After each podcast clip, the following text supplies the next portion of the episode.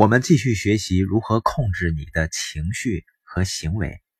前面我们说了，情绪和理性思考之间的斗争是最大的斗争，而你的情绪呢，主要就是由你潜意识性的杏仁核控制的；理性思考呢，是由你的意识性的前额皮层控制的。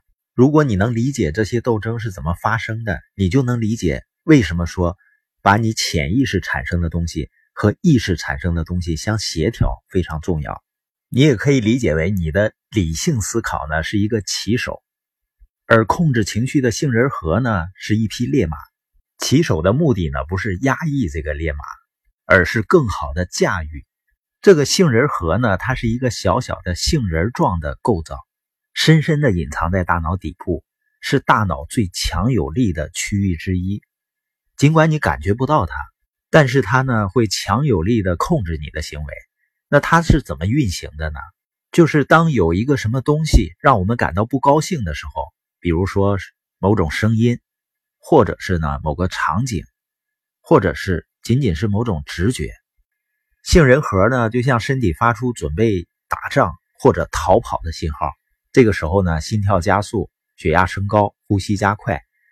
在跟别人争论的时候，你经常可以注意到一种类似于恐惧时候的生理反应。比如心跳加速、肌肉绷紧，你的意识在感受到这些信号的时候啊，可以拒绝执行。这种反应叫什么呢？你可以叫杏仁核绑架。这种现象通常是来得快，去得也快，只有极少数例外。比如经历某个或者一系列可怕的或者重大的打击而出现创伤后应激障碍的人。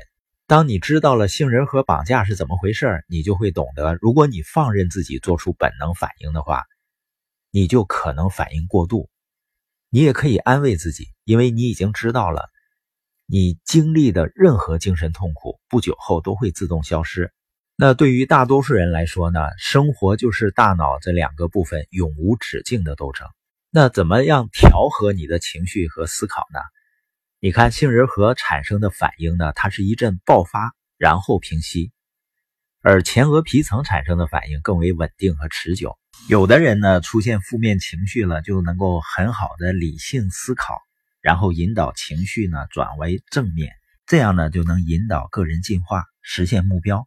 而有些人呢就不能，他们之间最大的区别就是，那些实现个人进化的人呢，他经常思考是什么导致了。自己出现杏仁核绑架，杏仁核绑架呢？你可以理解为就是一个人情绪化，经常被情绪所左右。小孩子呢，一般是经常情绪化的，因为他的前额皮层呢，也就是控制理性的大脑会发育的比较晚一些，所以呢，小孩子往往很难控制自己的情绪。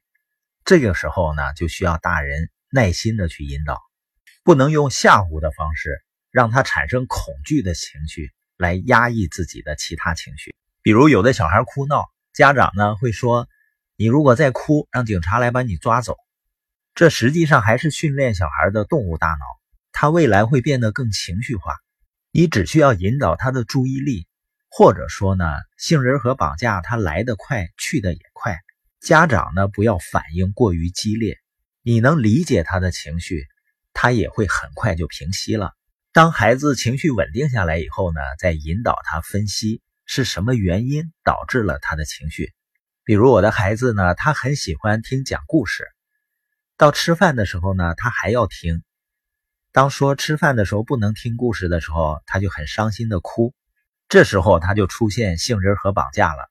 当他情绪平息以后呢，再去帮他分析为什么吃饭的时候听故事不好。这样呢，就慢慢的训练骑手的驾驭能力就会越来越强。